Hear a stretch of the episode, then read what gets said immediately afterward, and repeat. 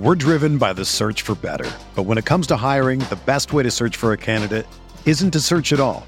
Don't search match with Indeed.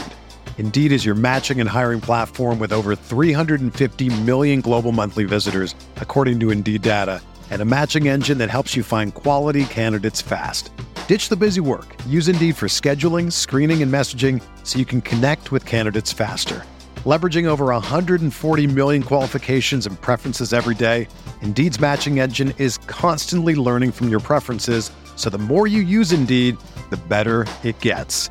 Join more than 3.5 million businesses worldwide that use Indeed to hire great talent fast. And listeners of this show will get a $75 sponsored job credit to get your jobs more visibility at Indeed.com slash BlueWire. Just go to Indeed.com slash BlueWire right now and support our show by saying that you heard about Indeed on this podcast. That's Indeed.com slash BlueWire. Terms and conditions apply. Need to hire? You need Indeed.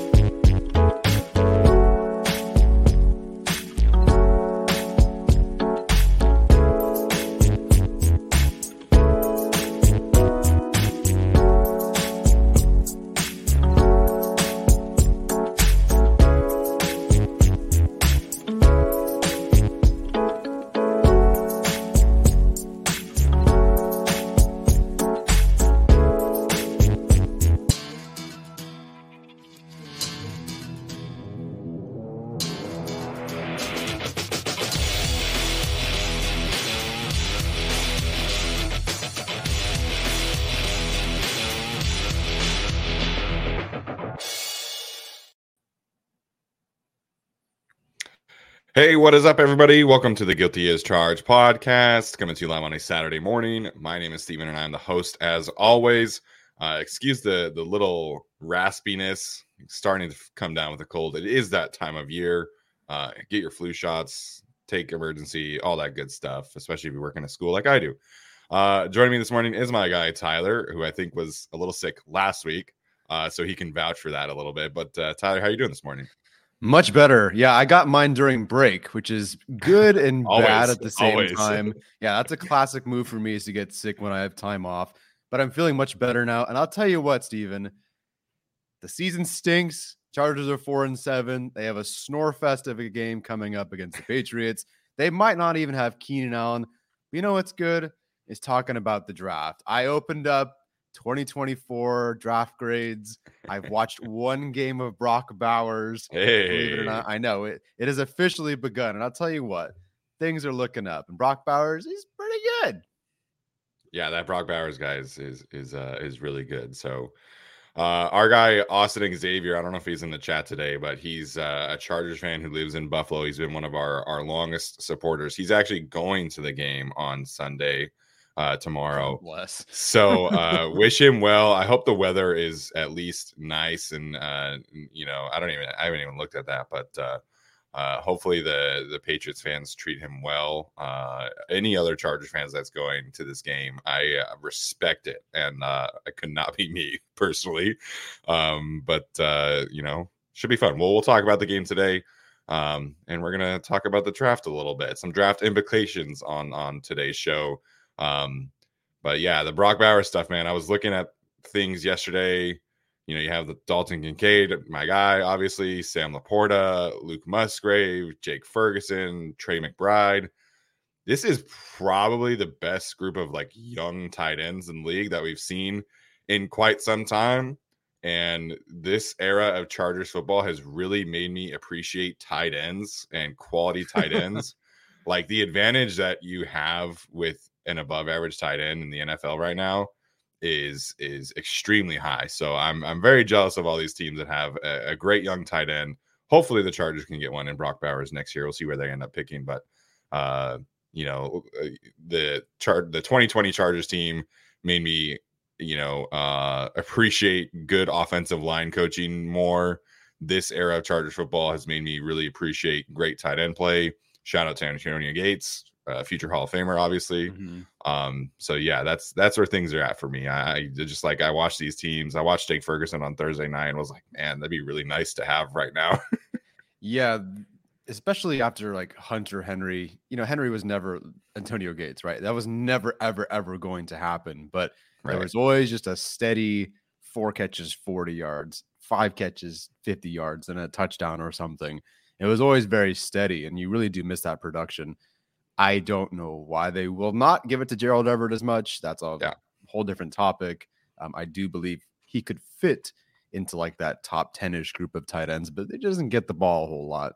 Um, but yeah, the, the tight end classes, especially this, this past one, of course, really solid contributors. You know, it's nice for the Ravens to lose Mark Andrews, but still have Isaiah Likely and Charlie Kolar and then these guys just to continue to roll through these tight ends and not feel so depleted and not lose your scheme as much, it seems. Yeah. Yeah. So I agree about Gerald Everett. And we know that Justin Herbert has had an affinity for his tight end play. I mean, Hunter Henry had a great season. Jared Cook had a good season at, at his age with the Chargers. Gerald Everett last year. The lack of Everett this year has, has been a bit weird to me, especially with all of the injuries at wide receiver. Um, but we'll see what it is. All right. Uh, today we are going to uh, have an eye towards the draft, not necessarily talk about like the 2024 class by any means. Um, but the fan base seems to have uh, moved on from the season. So we felt like, you know, last week uh, when I was gone, Tyler and Alex spoke about like the the coaching issues that have kind of plagued this team, and, and so now we're going to kind of pivot towards roster construction. And, and obviously, you know, Tom Telesco has been the Chargers GM for for 11 years, but specifically this era, because I, I believe that Brandon Staley has had a much larger hand in the roster construction than previous Chargers coaches have. So I, I think it's fair to bucket the two of them together for the state of the roster and the way that things have panned out. Um, so we're going to look at the Chargers draft history of the past three years, see what kind of lessons we can take from that, and see how that stacks up to the AFC and NFC contenders right now and look at how potentially the Chargers can kind of use the draft to rebound into the next phase of Chargers football. Justin Herbert obviously is going to be very expensive. The Chargers have a lot of dead cap next year. So the draft is is obviously going to be the key thing here. Um, Tyler, you have prepared a slideshow for this, and uh, we'll dive into it. But when you look at this from like a broad sense, what's your biggest lesson that you have learned from the last three years in terms of the Brandon Staley, Tom Telesco three draft classes? There's a couple, a couple different directions we could go here. I think one is sort of what we've already just talked about, which is you need to anticipate when draft classes are stronger than others at certain positions. I think it was a rather significant failure and now officially sort of has been for the Chargers to take a receiver in the first round of a quote unquote not great wide receiver class and then not take a tight end at all in a great tight end class. And now you feel like you might need both this upcoming class, which is a horrible outcome anyway, but you need a tight end and you're praying for Bowers. But after that, you look at the consensus board and, you know, things change all the time. There really isn't a guy out there. So now you're praying for Brock Bowers, or you also have no money in free agency and Gerald Everett is gone. And so you could be stuck looking at a very, very rough tight end group next season. Yeah. So I think they need to do a better job of anticipating when classes are stronger and when they're weaker. You know, the we, you and I, I don't think ever took a receiver in the first round of our mock drafts this past season because mm-hmm. we felt so strongly about the second round, the third round, the fourth round. And as much as, you know, fans, and even we'll talk about, like, I think you and I, either in second or third or third and second, had Zay Flowers and Jordan Addison as two and three or three and two, whatever it was. But we never took them because we felt like we could find guys later on. And even looking at this this group, assume the Chargers even took Zay Flowers or Jordan Addison and assume they had the same production as they do right now in their current offenses. Both guys are projected for less than a thousand receiving yards this season. Does that mean it's a failure? No. And I'd, I'd love to be close to a thousand and further away from like, I don't know, 200 like other receivers that the Chargers may have taken.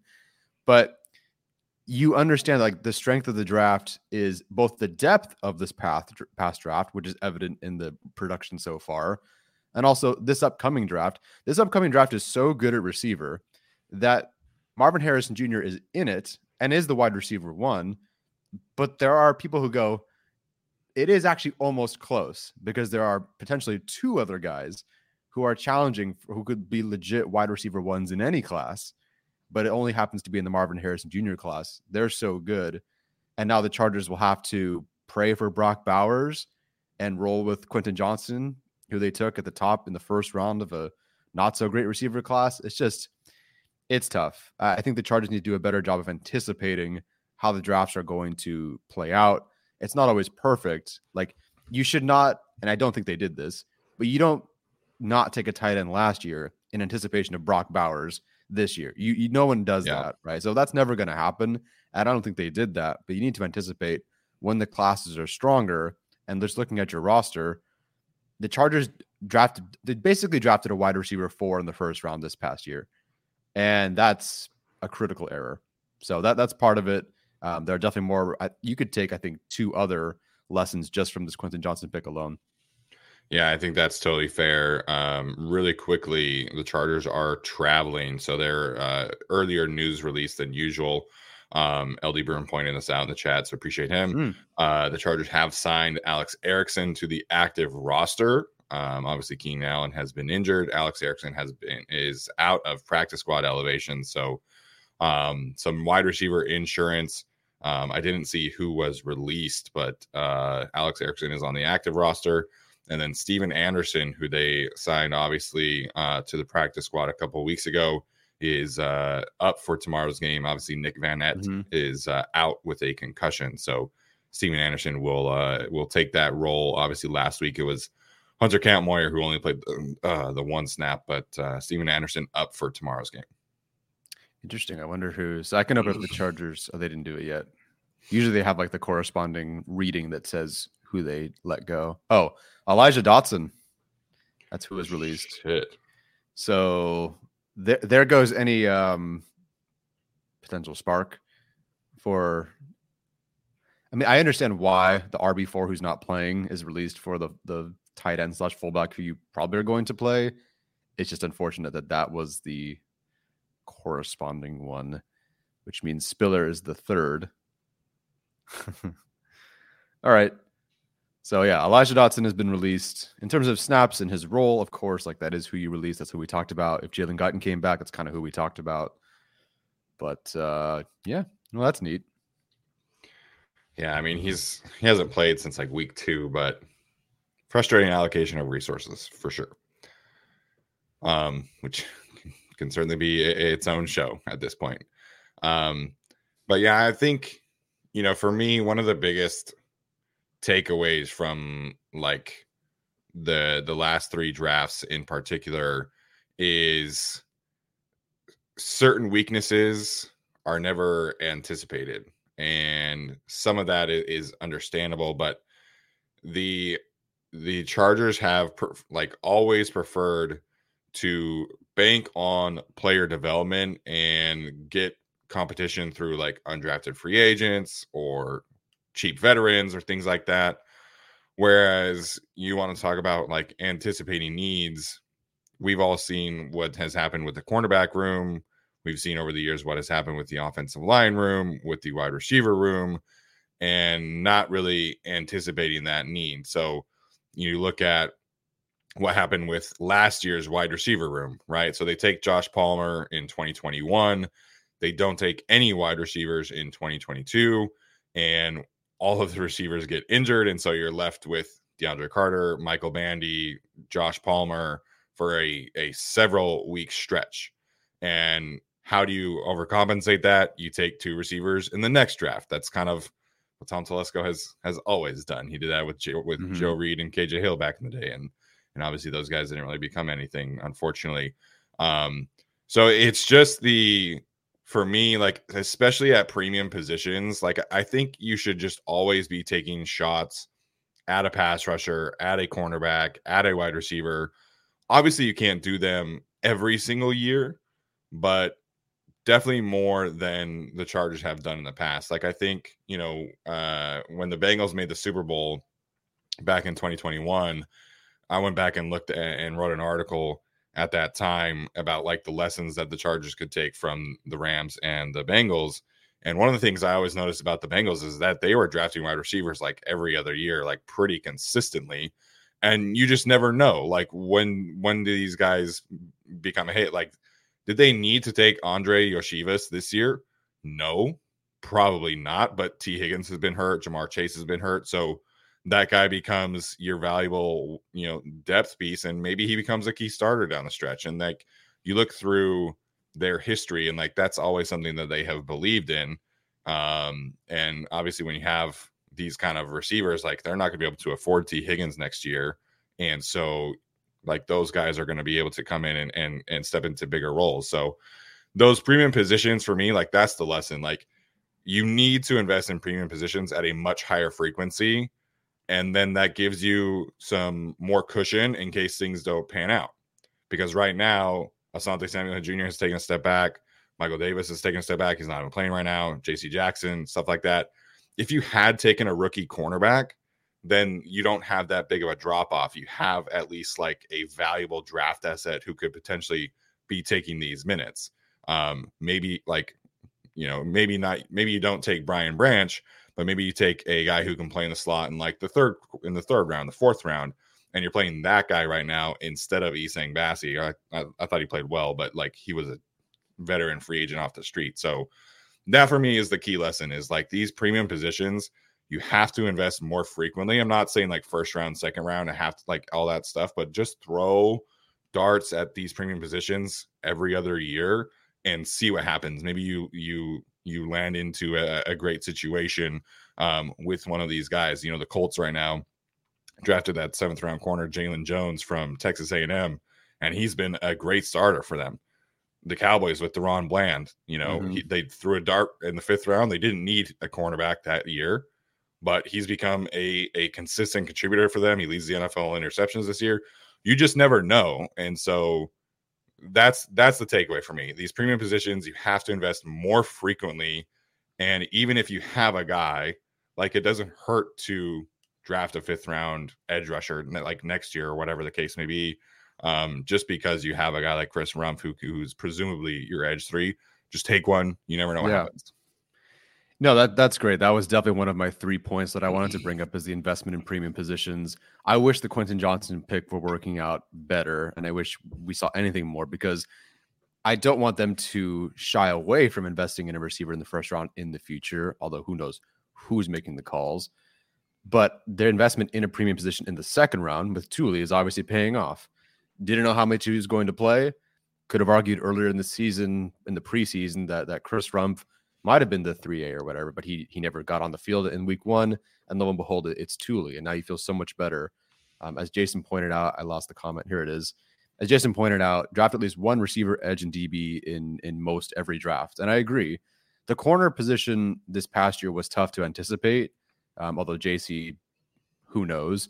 But going into this year, I think you felt good. I I thought they'd bring back Bryce Callahan but you felt good about the idea of Asante Samuel Jr., Michael Davis coming off the season that he had, um, JC Jackson hopefully returning. That's just like a bonus there.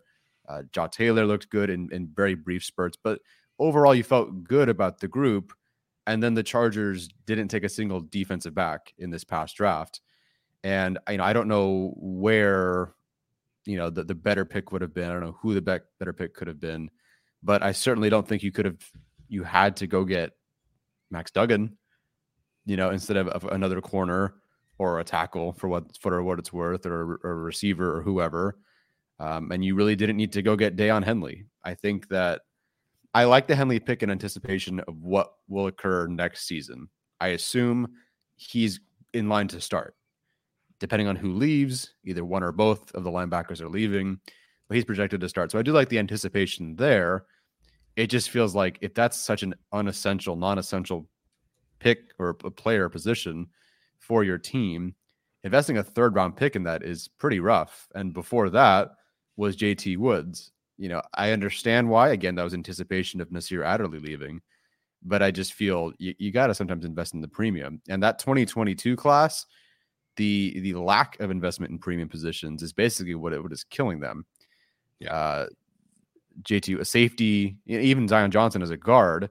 I understand why you take him. I like the idea of taking Zion Johnson, but he was non-premium position. Could have been Jermaine Johnson, could have been McDuffie, whatever. But I understand why they took Johnson. But then Woods, you know, you go safety, you go running back, then you go defensive tackle, then you go technically guard, although Salyer played tackle, and then you hit your DBs. And lo and behold, the DBs are actually the ones that are you feel better about in the sixth. And then but then you go fullback right after that. Yeah. And just the lack of premium positions it was rough. And I think the good news is, is I feel like they kind of learned from that this past season in 2023. So yeah, keep keep loading those guys up, and you should be better in the long term. Yeah, absolutely. All right, let's get this uh, slideshow up here. Uh, Tyler put a lot of work into this. Yeah, I, I, as someone who is a visual learner, appreciate the organization of this. So I do have to say that. Um, but you look at the three draft classes as a whole. Um, for our audio audience, these are the guys obviously on the pick for 2021. You had Rashawn Slater, Asante Samuel Jr., Josh Palmer, Tre' McKitty, Chris Rumph, Brenden Jaimes, Nick Niemann, Larry Rountree, Mark Webb. And then uh, you had 2022, Zion Johnson, obviously traded the second round pick for Khalil Mack. You had JT Woods, Isaiah Spiller, like Tyler just mentioned, uh, Otito Ogbonnia, Jamaree Salyer, Ja'Sir Taylor, Deane Leonard, Xander Horvath. And then in 2023, obviously the most recent one, you had Quentin Johnston, Tuli Tui Pelotu, Daiyan Henley, uh, Derius Davis, Jordan McFadden, Scott Matlock, and obviously Max Duggan. So those are the three classes um, that we're really focusing on in this conversation. Um, we always like to kind of grade draft prospects based off of like their grades sorted into high end starters, high end players, uh, future starter, strong number three slash future starter in a pinch, practice squad, all that stuff. So Tyler, um, how did you kind of go about this uh, in terms of sorting these players out? It, it was tough because there's a lot of asterisks here when players have been hurt. You know, so my my sorting here for people that are looking at this on YouTube, watching this live or whatever, the assumption is that all Chargers players are healthy. You know, so like, okay, what would their role sort of be Sure. if everyone's healthy? Like, technically, you know, some guys are starters, but like, are they really? You know, because injuries happens. I don't know if it's fair to call them a starter. So, I, I really wanted to break them up into almost like grades, like we have sort of done with like projections for draft prospects, but then like sort each of the four columns. So I have starter, primary backup, mostly depth, and then you know the other guys right off the 53 man roster altogether. And I think within there there should be a subdivision because we can say that Tom Telesco, Brandon Staley have drafted several starters, but like there's a difference between starting and being a good starter. And I think I do want to make that distinction there. There's a difference between being a, a backup or a strong number three and just being a backup because you naturally exist at that spot and you are just a backup because you're the next guy in line.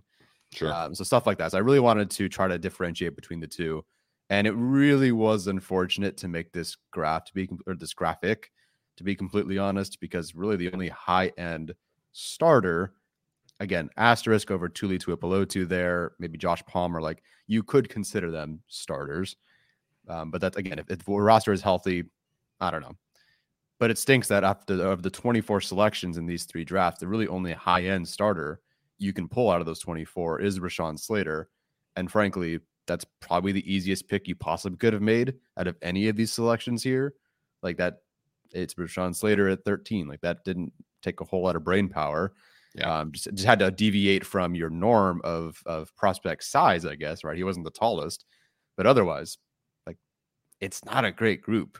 And the other category is, is kind of killing them with, with Zion, As- Asante, et cetera. So yeah, it's it was rough making this one. I was trying to find a way to, you know, like I wanted it to be positive. I wanted to see more out of this, but breaking them up into, you know, for instead of four categories, breaking them up into the eight, you really just you, you, you hate to see it. You hate to see this group. Um, there's a lot of good players in here, several good players in here, but the lack of true quality starters is unfortunate. Yeah, and obviously, like you said, you know, assumption on all Chargers being healthy in this instance is so maybe Tuli kind of moves over a category, and and next year I probably would have him move over a category, but um, you know, right now he if, if all Chargers players are healthy, he is a a future starter, not a a, a strong starter. So I, I think when you're looking at draft classes, like obviously the goal I think would be to find at least like one high end starter in every single class, and we'll look at we'll look at some of these uh other you know contenders and see like what these classes what their classes are looking like.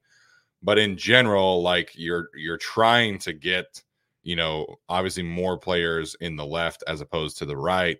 And you know right now with with just Rashawn Slater being a high end starter it's unfortunate. Like I think um you look at Zion Johnson and I think like the expectations obviously when you draft a guard in the first round and, and it was a guy that that I was in favor of drafting because I felt like he was an immediate starter for that team and and you know a stronger investment in protecting Justin Herbert is always a good thing.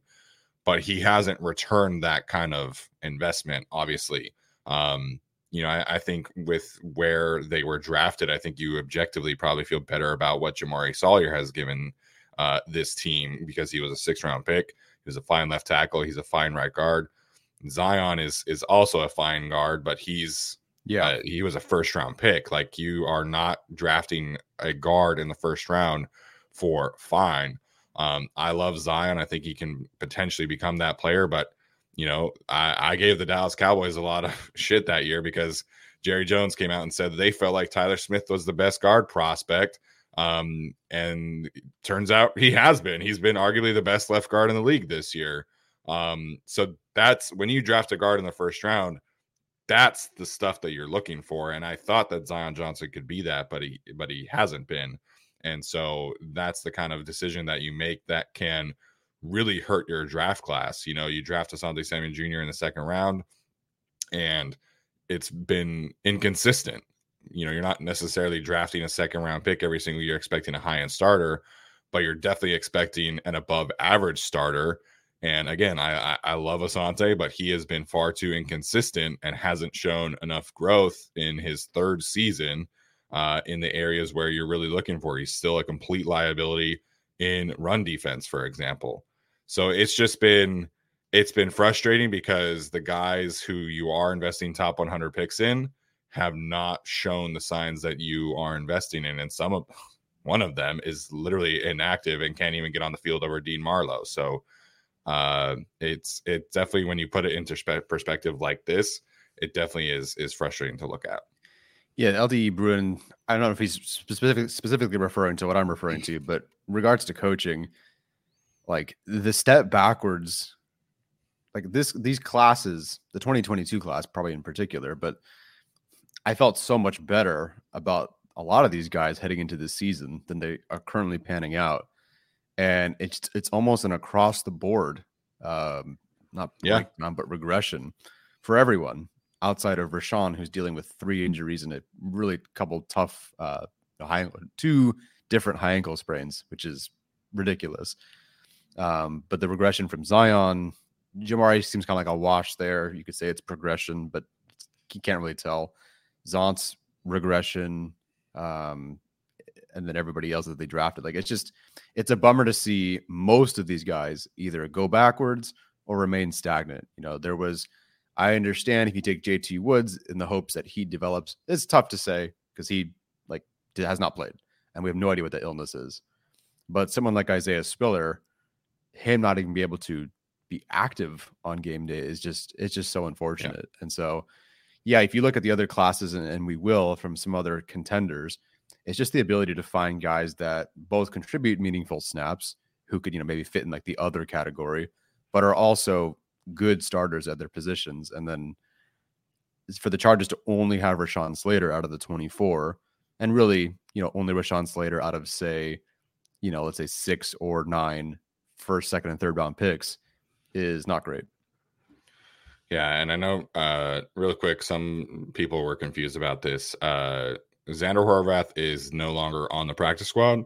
Um, he was released uh in place of Austin Pleasance, uh, who they brought back after uh he spent training camp with them. So Mhm. um Xander and Mark Webb have both come back for brief practice Yeah. squad stints, um, but neither have panned out. And I, I think that could be something to take away too. Is that a lot of these Chargers players are drafted, and like the first thing they say is like special teams, whereas Yep. like other teams draft players in the third and fourth rounds, expecting them to be contributors, and then they'll teach them how to be special teams players. Mhm. And that I think could be a, a- its own takeaway with Xander, uh, with you know Chris Rumph and Nick Niemann, where it's and Daiyan Henley, and it's like the first thing they talk about is like special teams. It's like, okay, but you're investing, you know, premium picks here, and so it's just that I think could could certainly be its own takeaway as well. Yeah. Yeah, that, that one we the good news is if you say we took a player and also special teams is their main thing, the good news is that these days it looks better. Like the special teams, you drafted special teams players and the special teams is also good. Thank goodness. Like we're finally in that point. Um, but still, like, yeah, uh, that and then just the the seventh, sixth, and seventh round guys.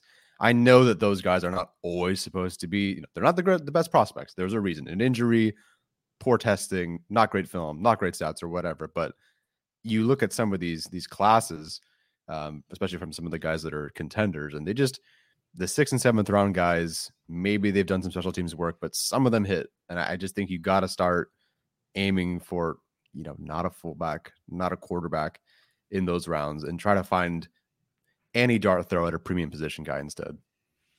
Yeah, Hundred percent. All right, let's get to the next part here. We're uh, at 30 minutes. So, as a whole, uh, this graph on the screen right now uh, was prepared by our guy Arjun. Uh, go Big Blue today for Arjun. Um, this is weighing team draft success by round from uh, 2012 to 2022. Um, this does not include 2023, um, but this is where the Chargers have been at. They are uh, fifth worst in the league over that time frame in the amount of value that they have added in the draft, and that is including quarterbacks, uh, Mhm. including Justin Herbert, obviously, including Rashawn Slater. These guys who are producing a ton of value for the team, but um, I I think first of all, you look at this and like the margin is super slim. Like it's not that uh, difficult to see the Chargers moving up this list in the future. Um, but outside of the Bengals, you look at these other teams at the bottom, and it's a lot of like very bad teams over the last few years.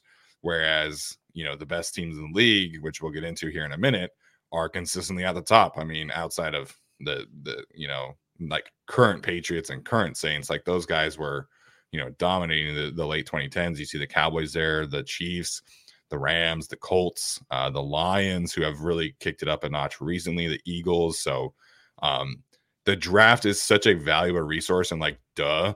But the teams that we're going to talk about here in a minute do very specific things that the Chargers have not done over the Mhm. last three years. And I think those are the like that's the kind of edges that you're looking for to rebound into the next Chargers era where hopefully we can be looking at them in a much more positive light in terms of draft success.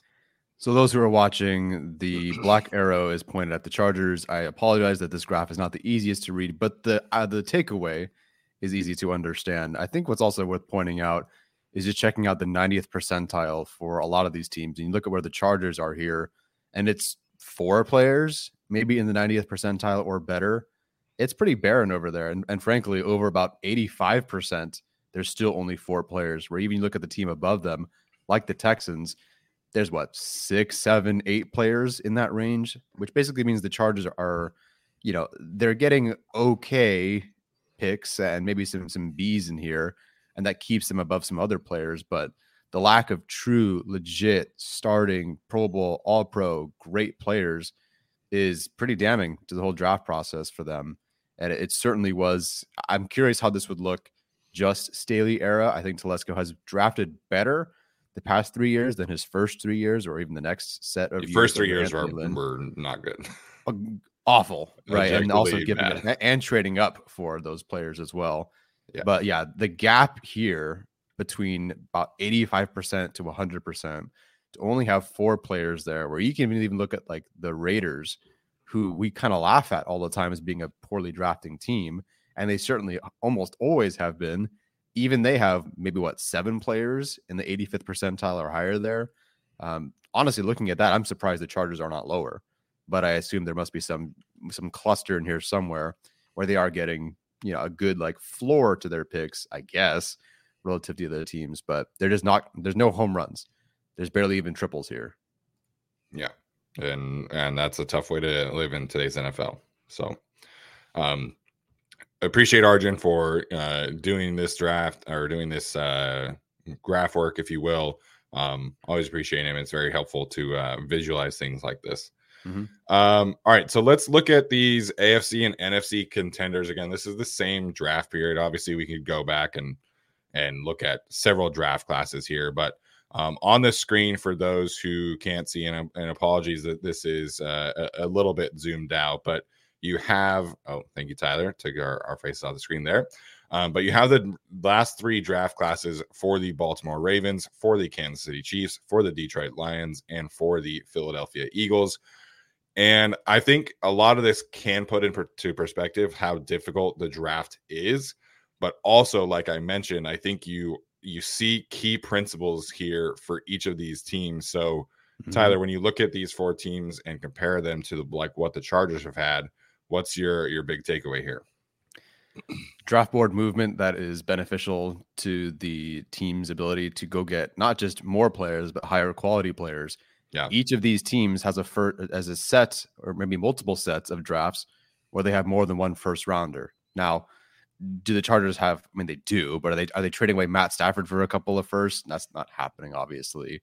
Um, you know, some of these teams they don't have Tyreek Hill to trade away. That's not happening. So I understand that you can't always get multiple first round picks in multiple drafts. I don't expect that all the time, but you know, the the Ravens over here, whether these picks panned out or not, found a way to move around the board in let's say 2022 where they accumulated one two th- let's see one two three four five six fourth round picks and i'm not saying all the chargers fourth round picks have been rosy but boy i would have loved a lot more of these guys that are in the top 150 um, you know being able to move around i think is so critical and so key the the eagles do it all the time and that just gives them ammunition to go find a player that is someone that they want later on. You know, they can move around and go get X player because they've accumulated one more pick in some other draft. So in the off chance that someone's sitting right in front of them and they need them, they can go get them.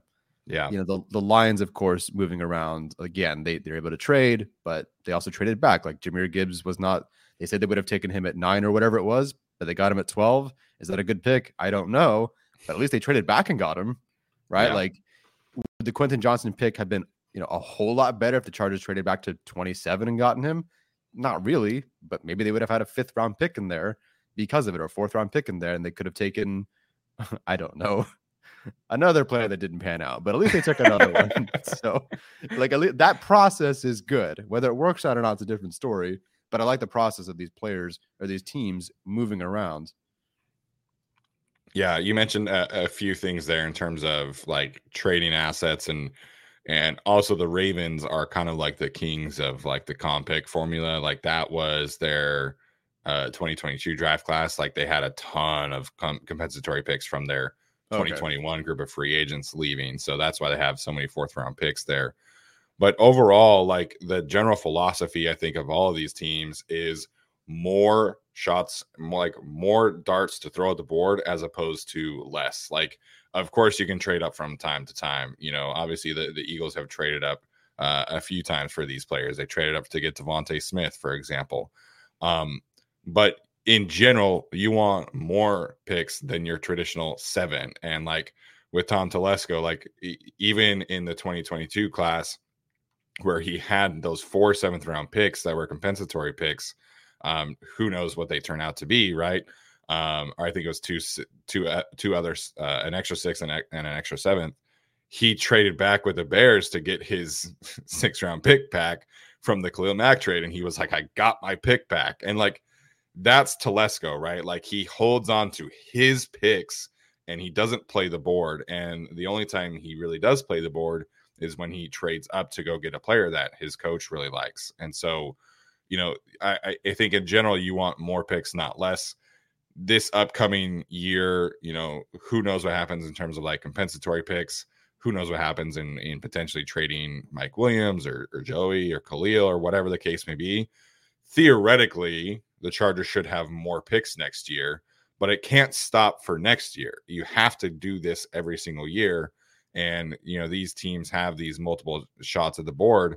And again, you just never know when you can find a guy like a Jaylen Watson for the Chiefs who um, has become a, a, consistent cornerback starter, or Isaiah Pacheco, who Alex loves to always bring up.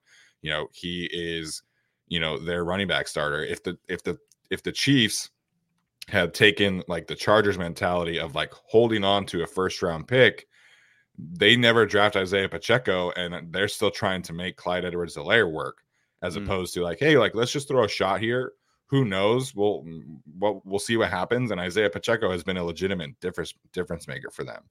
Um, you know, Bryan Cook has become a legitimate starter for them again in the second round. So it's just you want as many shots at the dartboard as possible. And then again, some of this is hit or miss, but you're trying to get at least one difference maker in every single draft. And I think all the teams, all of these teams have done that. And then you look, you're looking for ideally three three legitimate starters in every class but if you can get at least one high end starter one legitimate starter alongside that then i think that is generally a win and so those are the, the key things i think i'm looking at is more picks and more legit starters obviously and, and then the other conversation comes down to okay even if you swapped out the chargers classes for the chiefs i know fits are weird but let's just pretend what does Brandon Staley do with the Chiefs 2022 class? Now, I know Karlaftis probably pans out because Gift Smith can make it work, right? Sure. Gift Smith, Jade Rogers, they'll make that work. Any any edge player, D tackle player, probably be good. But you know, it, what is Trent McDuffie doing in Brandon Staley's scheme? What is what is Skyy Moore doing with Kellen Moore? If let's say we use Skyy Moore like the the Chargers have been using uh, Quentin Johnston, is Bryan Cook any bit good? You know, the Chiefs draft class yes, they played a lot in year one, but it was also about the continued development into year two for them. And that's what makes the Chiefs more like contenders this year and one of the best defenses in the NFL right now. Whereas the Chargers are completely going backwards because their 2022 class, which we liked a lot, is wait, 2022 class? No, 2021 class. Regardless, there the 2022 go. class for the Chargers or 20 for the Chiefs, holy cow, took a step forward, whereas the Chargers classes have not yeah, you look at what the Chiefs are getting from Trent McDuffie, George Karlaftis, not so much Skyy Moore. That pick hasn't panned out, which I think a lot of people were very upset about when that happened. Yes. Um, but Bryan Cook, Leo Chenal, these guys have all taken legitimate steps forward.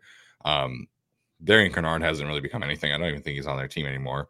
But Jaylen Watson has been a key, you know, CB4 for them and can and be a reliable starter. Uh, Isaiah Pacheco is their starting running back. So, um, again, it, it's just the investment in premium positions in the later rounds, and you just never know like when you can uh, find a legitimate starter there. And so, um, yeah, I, I, think when you look at these other teams, the playing of the board, the premium positions, it all stands out as you know advantages that they have uh, gotten over the Chargers over the last few years. And again, some of these players, like we don't know, you know what what the case may be. Jalen Carter is not even playing for, or not not Jalen Carter, excuse me obviously Jalen Carter's playing; he's freaking really amazing. But uh, Nolan Smith is like barely played for the for the Eagles. But hey, like next year, if you're not playing without Brandon Graham, maybe Nolan Smith is your is your guy. So yeah, um, you know, some of that is, is to be determined, but you know, they're getting value out of Sydney Brown right now. They're getting value out of Tyler Steen right now, and so it's just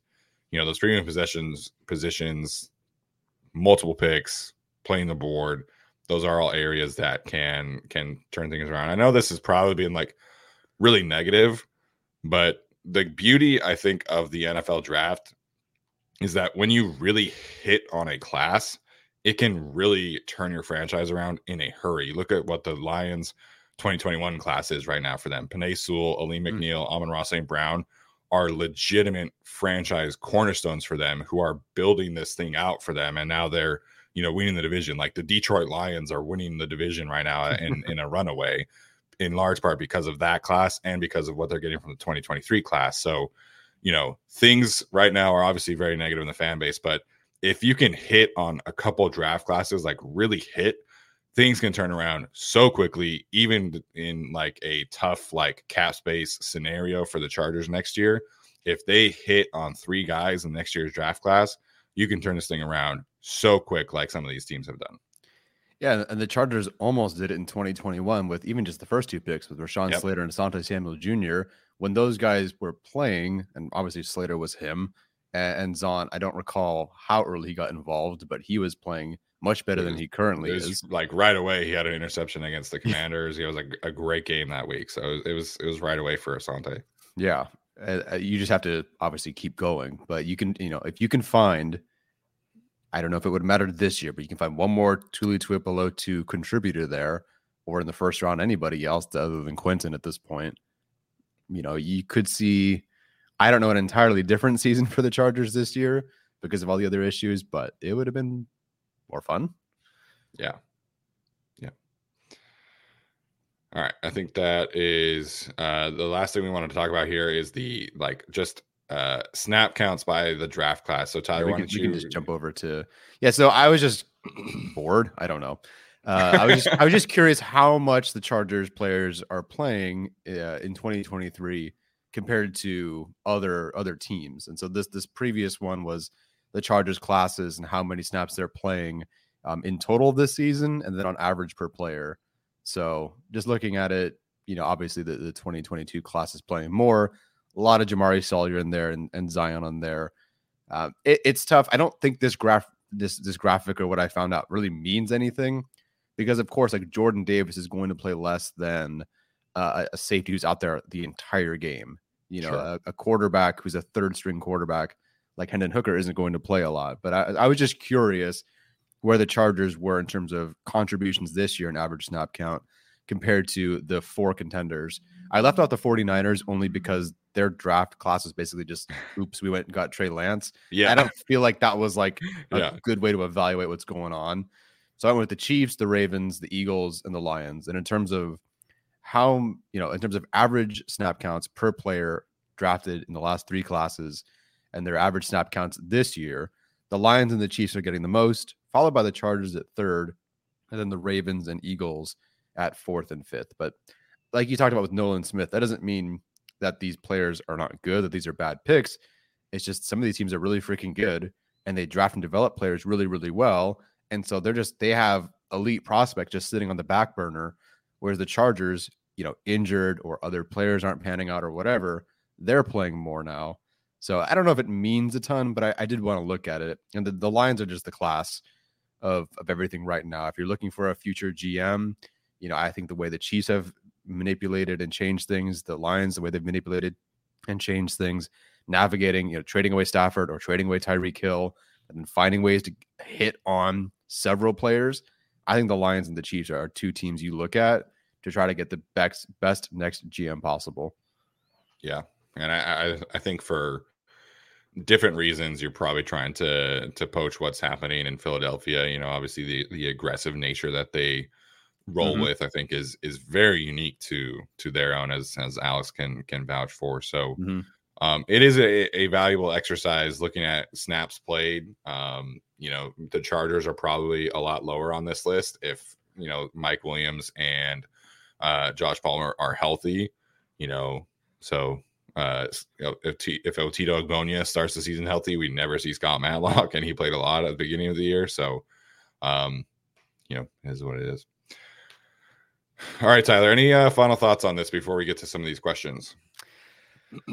No, but I think okay, yes, one random thing. Trust the stats and the composite rankings when it comes to running backs. I looked at the last couple of classes, and if you took the top 15 running backs, we do composite rankings just for fun. Like 14 out of or like 13 out of the 15 running backs in our top 15 are like the ones you are Yeah. good that are good.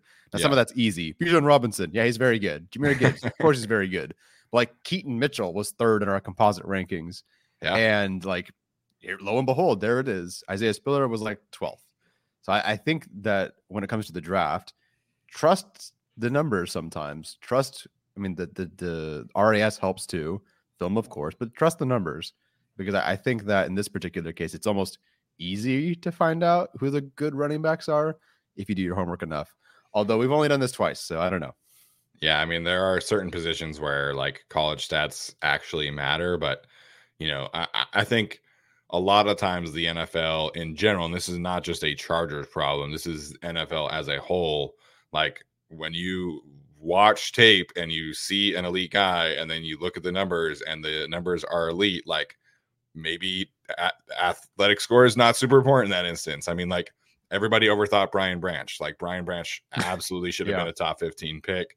Um, he's arguably been uh, right there with Tuli as one of the biggest draft steals in in uh, in the draft experience. But you know, he ran like a four six, and so it's like, okay, well, he's not super fast, so like he's not a first round pick. It's like, well, Sam LaPorta, same kind of thing. It's like, well, he plays tight end, and the numbers were elite, the film was elite. Like, who cares? So. Mm-hmm again, not just a Chargers problem. That is the, yeah. the, entire NFL. You know, those guys are second round picks. Joey Porter Jr., same kind of thing. So, um, it is what it is. So, um, I think this is a valuable exercise, you know, because I think you want to look at, you know, what other teams are doing, and that's something that we've always seen. It's like, well, we we have these complaints. It's like, well, what are other teams doing?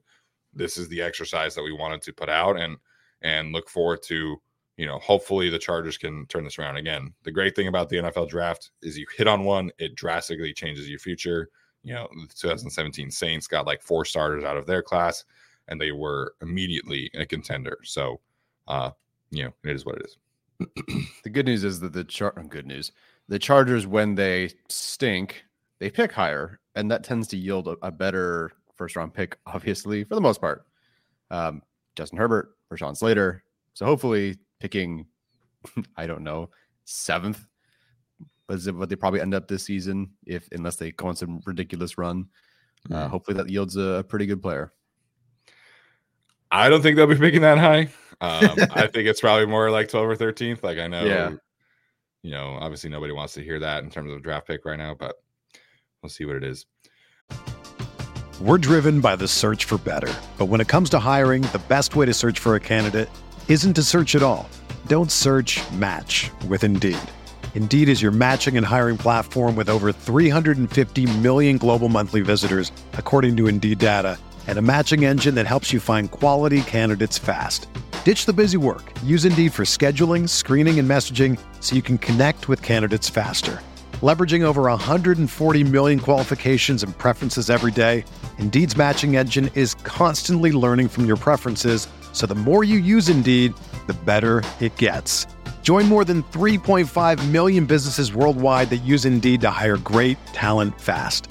And listeners of this show will get a $75 sponsored job credit to get your jobs more visibility at Indeed.com slash BlueWire. Just go to Indeed.com slash BlueWire right now and support our show by saying that you heard about Indeed on this podcast. That's Indeed.com slash BlueWire. Terms and conditions apply. Need to hire? You need Indeed. When you need mealtime inspiration, it's worth shopping Kroger, where you'll find over 30,000 mouthwatering choices that excite your inner foodie. And no matter what tasty choice you make, you'll enjoy our everyday low prices, plus extra ways to save, like digital coupons worth over $600 each week. You can also save up to $1 off per gallon at the pump with fuel points. More savings and more inspiring flavors make shopping Kroger worth it every time. Kroger, fresh for everyone. Fuel restrictions apply. Um, all right, so we'll get to some questions here. Um, before we do that, obviously, I have to tell you guys quickly about some of our sponsors that have been uh, great partners this year. Um, first and foremost, uh, Tyler and I have uh, loved using prize picks this year. I had my first four for four night on Thursday night. Again, uh, so I've had a lot of like three for four nights. Um, I'm a I'm kind of a wussy gambler. I always do like the the play where if you get three or four, three of four right, at least you still win money. So that's always what I do. Um, but this Thursday, I finally hit four out of four with uh, this the Seattle Seahawks and Dallas Cowboys putting on a show. So, um, Prize Picks is a super easy to use daily fantasy app. Um, you, you, simply just plug in the players you do more or less than, and uh, you fire up the numbers, and, and, you can win money every single week. So it's been uh, a true treat to play. Um, Tyler's mom obviously has been crushing it on prize picks. So, Tyler, real quickly, who are your uh, specific Chargers picks this week? So Keenan Allen is currently at 92 and a half receiving yards, which means it went up by three yards since I think yesterday. I totally understand in most games why you would consider the more there. And frankly, he's been hitting the more the last three games, or in, in most games, but he's hit over that specific more the last three games. He's had 100 yards or more in the last three games, but he's got a quad injury. Obviously, he's got the AC joint injury. Um, it's apparently going to be like 40 degrees and potentially raining in Foxborough when I just Googled it. So that doesn't help either. And of course, Bill Belichick is like Keenan Allen is the offense. You take away him. Frankly, if if Gerald Everett has 200 receiving yards, Bill Belichick's probably fine with that. It's going to be anything but Keenan Allen, I think. Although Kellen Moore has done a good job, so I would take the less on Keenan Allen there for for various reasons. Um, I would take the Derwin James more on six and a half tackles. I think that while it's not super fun to watch him play deep safety, I think the Patriots basically do everything close to the line of scrimmage, or not deep safety, but slot and stuff like that. Um, I think that Derwin James have a lot of opportunities there. And then, guys, I'm going to go for it because it has to happen at some point, right? We talked about the best way to get back on the fan base's side is to roast JC Jackson. Quentin Johnston's, he said at 19 and a half receiving yards. I'm taking the more, guys. It's, it's just gonna happen. One, one big play. one big play or two even average plays, guys. Yeah. Just uh, just a couple of targets, one good old yak. Um, for Quentin, that is that that is one catch potentially. You just need to make that catch. So I'll take the more on Quentin Johnston at 19 and a half receiving yards. Yeah, that's a good one. That is a good one. So uh, hopefully you guys enjoy using prize picks. You can go to prizepicks.com slash guilty. Use the code guilty at checkout for a deposit match up to $100. Um, super easy to use. They have a lot of fun stuff. They have every sport on there. It's not just NFL. Um, you can do NBA stuff. You can do college football. It is championship Saturday. Uh, so if you're interested in in using prize picks to uh, make some picks from the Georgia Alabama game, for example, you can go and do that. Um, they always do some fun combinations like Taco Tuesday. There was a combination back in the day uh, of a Justin Herbert and Bo Nix uh, combination. So you can go and do that um, pretty frequently as well. So again, prizepicks.com slash guilty code guilty uh, for a deposit match up to $100. Our other sponsor of the year is Little Caesars. It is the official pizza sponsor of the NFL and the Los Angeles Chargers. And you can use it for free delivery. You can use it for uh, uh, a nice pizza portal pickup on game days. They have a kickoff special one hour before the NFL games kick off and for three hours afterwards. Um, we all know how good pizza and football go together. So again, make Little Caesars the official pizza sponsor of the NFL and the Los Angeles Chargers part of your game day experience. All right, we'll get to some questions here. Um, we went way longer on our draft exercise than I thought we would, um, but we can give you guys uh, 10 minutes of questions today. We have some super chats already that we'll get to here in a second. So if you are uh, waiting to ask us a question, now is the specific time. Um, we appreciate you guys here in the chat today. Always do. Always appreciate the super chats. You guys are great supporters of the show, and everything we do is uh, not possible without you guys. So, again, 10 minutes for questions. So go ahead and uh, fire away. Then Alan Silva, I see you sent in the super chat. I know you had a comment afterwards, but if you want to send in a question, Alvin, go for or Alvin, Alvin, go for it. Yeah, I think he uh he had a comment about yeah project drafting. But if you want to ask a question, go go for it. Okay. Um, first question from a super chat of the day is from Matt uh, Mitre Meter. I don't know. Uh, apologies there, Matt, but uh, hopefully one of those is right. Uh, he wants to know rate out of ten how you think Kellen Moore's first season has gone. Hmm. I'd say a seven, hmm. which sounds not some people might think that's way too high.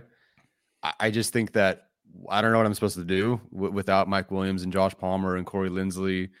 I don't really know where like that should be taken into account. Yeah. The number one thing is Justin Herbert, and I think he has taken a step forward in general. So there's that. I do like a lot of what they've done, but you're dinged a point for the run game being atrocious, although that's also kind of on the Chargers for not getting another explosive back and for going one more year with Ekeler, which I understand, but like it is, he's not looked great. Um, but the lack of development for Quentin Johnston or any involvement at all is, is a knock there. Um, so yeah, seven seems fine, and it is a first year sort of thing. So yeah, seven. Six. I like Alex's six and a half. That feels slightly unfair to go six and a half, but I, I do like that. Yeah, six and a half, seven feels right. Uh, like you mentioned, I think like the the whole vision that we were promised when the Chargers hired Kellen Moore was uh, we're going to be more aggressive downfield. Mm-hmm. We're going to take help Justin Herbert take that next step, and we're going to establish a more firm identity in the run game. I think Justin Herbert objectively has taken a, a, a, pretty big step in his development. I think the work that he has done from week one until this past week in terms of having full control of the offense and the checks and everything like that is objectively a big step forward for him. Um, and he has definitely been more aggressive. The A dot, which I was curious looking at like how it has changed throughout the whole season because over the first three weeks when it was everybody was healthy, his A dot was like 8.6, which is objectively and not even close his highest of his career. Hmm. And it's maintained at 8.4. Like they're not necessarily getting like the 70 yard bombs that everybody wants and loves. And I and I get that obviously, but they are objectively more aggressive downfield than any Chargers offense that Justin Herbert has played under, at least doing so more consistently. Um, so those things I think he has met expectations at, and that that's a big part of it. The run game has definitely been a huge disappointment, and like I, I get why it's the case, but I also expected more for sure out of the Kellen Moore rushing experience, especially when they were rushing for 200 yards with all of the preseason guys. And I know like you don't put a ton of stock in preseason, but to me, if you are able to get 200 yards rushing when you're have Austin Pleasants and Foster Sarell and um, all these like third and fourth string offensive lineman practice squad guys and Elijah Dotson and Isaiah Spiller, and you're able to rush for 200 yards, like that to me means a lot. And then week one, obviously they exploded for for a huge amount of rushing yards. I expected that to continue. I certainly did not expect it to be arguably worst rushing attack in the league on a week to week basis. So um, it's been some ups and downs for sure for Kellen Moore. It is the first year of the system. He only really got to bring Doug Nussmeier with him. They've had a ton of injuries, so there's a lot of context there. Mm-hmm. But first and foremost, he's helped Justin take another step in his development. They're more aggressive downfield, so I, I think you know they're doing some creative things as well to try and mitigate a lot of the losses, which was never a thing previously under Joe Lombardi or frankly Shane Steichen. Um. So Kellen Moore, I think it's been hit or miss. Six or six point five or seven feels fair to me.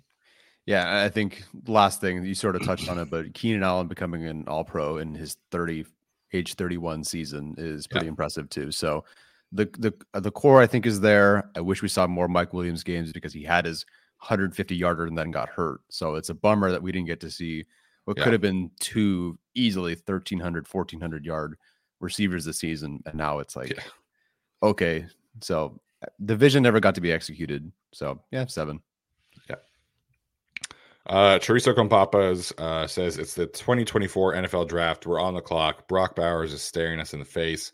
What would it take to move out, and how far would you be okay with? I assume this is talking about a, a trade down experience.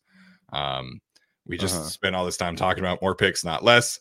That being said, if Brock Bowers is on the board, I'm taking him. And I know it's November or excuse me, December 2nd. Uh, but I think Brock Bowers is a, generational kind of prospect at the tight end position. And for me, I think if you have a chance at those kind of players, I think you don't pass on them. So uh, it is December. I have not graded any prospects, but I would be pretty surprised if Brock Bowers is not a uh, top three grade in next year's class for me. Yeah, I again I watched the one game and i will go back and watch 2022 games, but they gave him like a fullback dive on third down and he got that. They gave him a shallow crosser and he got he took that to the house. You know, he can work ver- his speed off the line is insane. Watching him, like I was thinking about this. Some guys just change your perspective of how you should be evaluating and grading guys. And yeah. I would never go back and ungive Dalton Kincaid the first round grade that I gave him. But you just see there's another tier that yeah. another guy can get. You know, Penei Sewell being one of them. I still considered Kyle Pitts a part of that, even though it hasn't worked out. But man, Bowers, it's just it's completely different with him. Yeah. Watching what he can do, it's you know, do you want Kincaid not as much as a, as a route runner, I think, but do you want like Musgrave, Kincaid, Mayer, and like Washington almost all in one? There's your pick. Like it's Yeah. he's pretty much got everything that you need. It's he's he's tremendous. So if he's there, I get it. And especially if Kellen Moore is still the offensive coordinator, I think you lean into that and what he can provide at, at so many different levels of the run game. Uh, that's almost an easy pick for me. It's not a premium spot there. We just talked about premium positions, but like there's also a sense where you know Jalen Car- defensive tackle maybe necessarily isn't one of the four core pre- premium positions, but if Jalen Carter's sitting there, the Eagle you take him, and the Eagles Yeah. did. I think at nine too, where the Chargers currently are. So if Brock Bowers is there and he's one of the three best players in the class, go for it. yeah, you're talking about an elite, an elite talent. Like I think that supersedes premium positions and draft and trading down at certain times.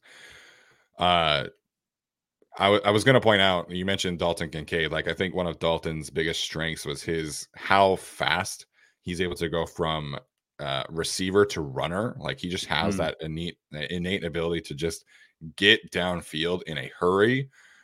Brock Bowers does that, and then he's significantly more athletic. Like I love Dalton Kincaid, but I think you know he didn't run at the combine or anything. He was injured. I think he's probably like a four seven five four eight guy. Like I don't think Dalton Kincaid is super fast. Brock Bowers is probably going to run like a four four five four five kind of talent. Like he's he's way more athletic than Dalton was, um, and just has that I- insane ability. So I don't think he's ever going to be like you know, an inline blocking tight end type. Like I think it's a, a very similar evaluation to Dalton Kincaid, Sam LaPorta type, but to that next level because like just it's insane. Um, LD Burn pointed this out earlier, and me and him had this conversation. The Chargers have had the second most uh, wins above replacement war lost on offense due to injuries this year. They're still hovering around the top 10, um, as he points out, in terms of EPA per play, points, yards, all that good stuff. So Kellen Moore does deserve a lot of credit. Like I know people are are pretty harsh on him at certain times, um, especially for the, way that the Chargers have played against uh, high end defenses. But a lot of the context uh, of this Chargers season um, makes it like it, it's a very difficult job that Kellen Moore has. And then Dennis also pointed out too, like you're always trying to chase Yep. points because the defense is is so bad. Like when you have a defense like the Dallas Cowboys, you're it, it's just such an easier job because you don't have to score on every drive. Like the pressure is just ratcheted up right now uh, when this defense is the liability that it is. So uh, again, the context is not an excuse for Kellen Moore. Like he does deserve blame for certain aspects of the way that this season has gone. But I think if you look at objectively, like he's done a good job. Like he's he's not exceeding expectations, but he's managing everything well. And most importantly, he's gotten a next next step forward out of Justin Herbert. Mm-hmm. Yeah, I agree. Um, we talked about the Alex Erickson earlier. Oh, uh, Matt Mitri. Okay, cool, cool, cool. Appreciate that, Matt. Seth, this is such. when will the Chargers ever stop sucking? That's where we're at right now. Uh, I appreciate the question, Seth, but uh, like I said, man, you know you can turn the you can turn your franchise around with two or three drafts, and uh, you know that's that's obviously the hope. When Alex dies, he says. Yeah, that's when the Chargers will be good. My grandpa was 80 something when the when the Eagles finally won the Super Bowl. So, you know. can you, Steven, can you imagine we do this for 50 more years and the Chargers have not won a Super Bowl? Oh man. Uh, Which by the way, we're not. No, I mean, like we're we're not gonna do this forever. Like you and I are both obviously married and have our careers. Like this this podcast is not gonna go on forever. So hopefully, I would love to see them get on a run when we're covering the team. But uh certainly, like when I'm still kind of like young-ish, I would like like if I'm 80 and that's when they win it, I'm gonna like I'm not gonna know what's going on. Like. you know what I mean? Calm I'm not gonna be down. to- 80 years old that old. Jeez. like when I'm 80, I'm not gonna watch every Chargers game and like pay for Oh, definitely not. you know Sunday NFL ticket or whatever. Like this is in 50 years, but you know, Yeah. uh obviously I would like to be able to like appreciate the Super Bowl run. Yeah, I'd love to like get up and run outside and like scream and cheer. And Yeah. and, you know, I know, what you- I know what you mean. I would like to not be in a Um, wheelchair. Yeah. Uh yeah, I don't know how fans do it, you know, like Lions fans, Browns fans. Not that the Chargers are any better, but there's like a whole other tier below the Chargers, which typically has been the Lions, the Browns. So yeah, 50 50 years would be a long time for nothing to happen.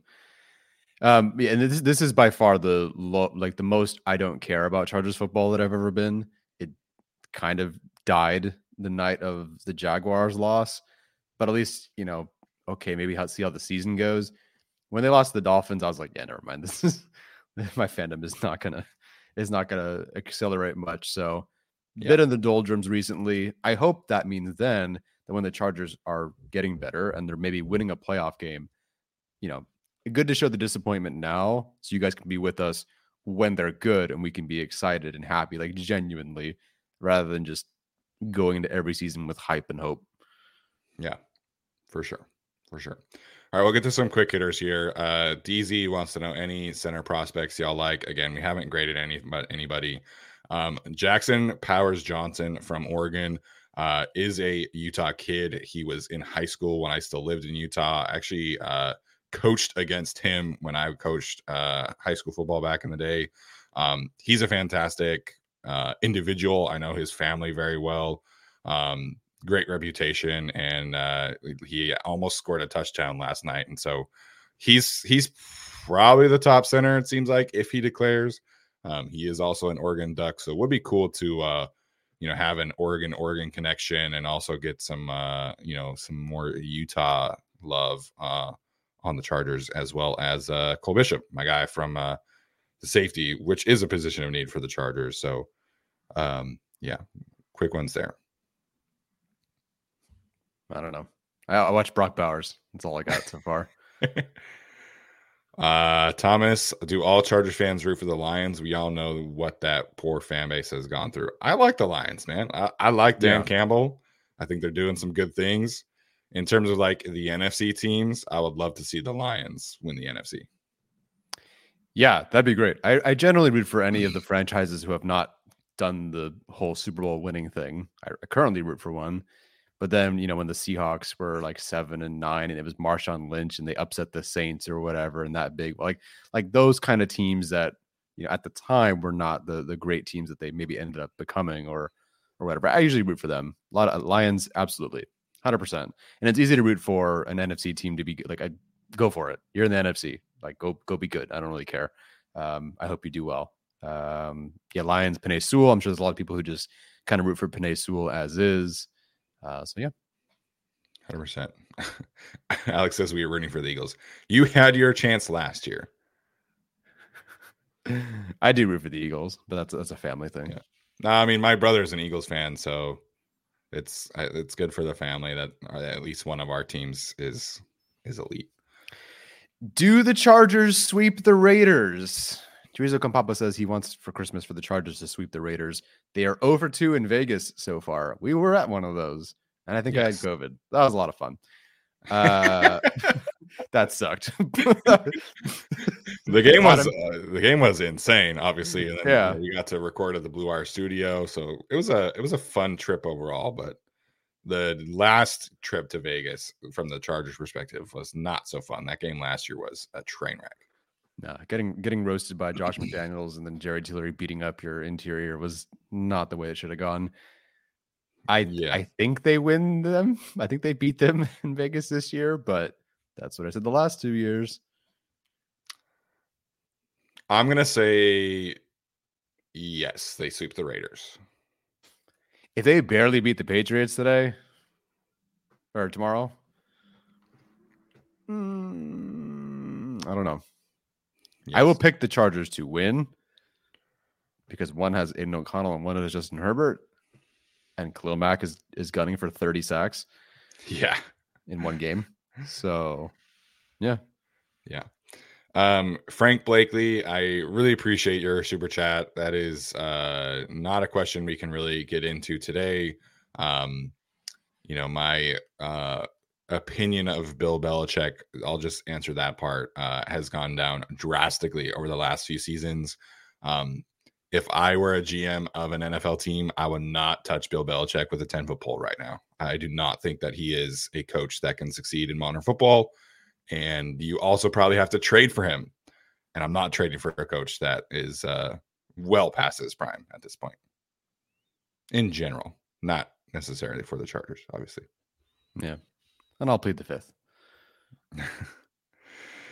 All right, you guys, uh, that's going to do it for us. Um, the Chargers play an early game tomorrow, so we'll be live uh, tomorrow afternoon to uh, recap that game. Excuse me. Um, that's uh, you know, like, I'm starting to get a little sick here, so apologies for that. Um, but we will be live tomorrow afternoon to recap tomorrow's game. Hopefully, there's some fun things to talk about. Um, we didn't necessarily dive super into this matchup, but uh, Khalil Mack should be due for a, a pretty big game this week. Hopefully, uh, the offense can score more than what's our expectation? More than 17 points, and we're good tomorrow. Sure. This this yeah, it feels like Jets light. Yeah, yeah, for sure. All right, man. Uh, appreciate everybody in the chat tonight. Uh, today, excuse me. I'm a mess right now. I apologize. We'll see you guys tomorrow. As always, bolt up. See you. Everyone is talking about magnesium. It's all you hear about. But why? What do we know about magnesium? Well, magnesium is the number one mineral that 75% of Americans are deficient in. If you are a woman over 35, magnesium will help you rediscover balance, energy, and vitality. Magnesium supports more than 300 enzymatic reactions in your body, including those involved in hormonal balance. From functional medicine doctors to mental well being and female hormone experts, we all know that magnesium is the one mineral to improve all aspects of well being and health. But which one? Magnesium Breakthrough from Bioptimizers, the trusted choice recommended by leading experts with seven best absorbed forms of magnesium to ensure your body receives the support it needs for overall well being. Go to bioptimizers.com slash balance today and use code BALANCE10 for 10% off. Support your journey to wellness at B-I-O-P-T-I-M-I-Z-E-R-S dot com forward slash balance. Magnesium Breakthrough from Bioptimizers, your foundation to optimal health and vitality.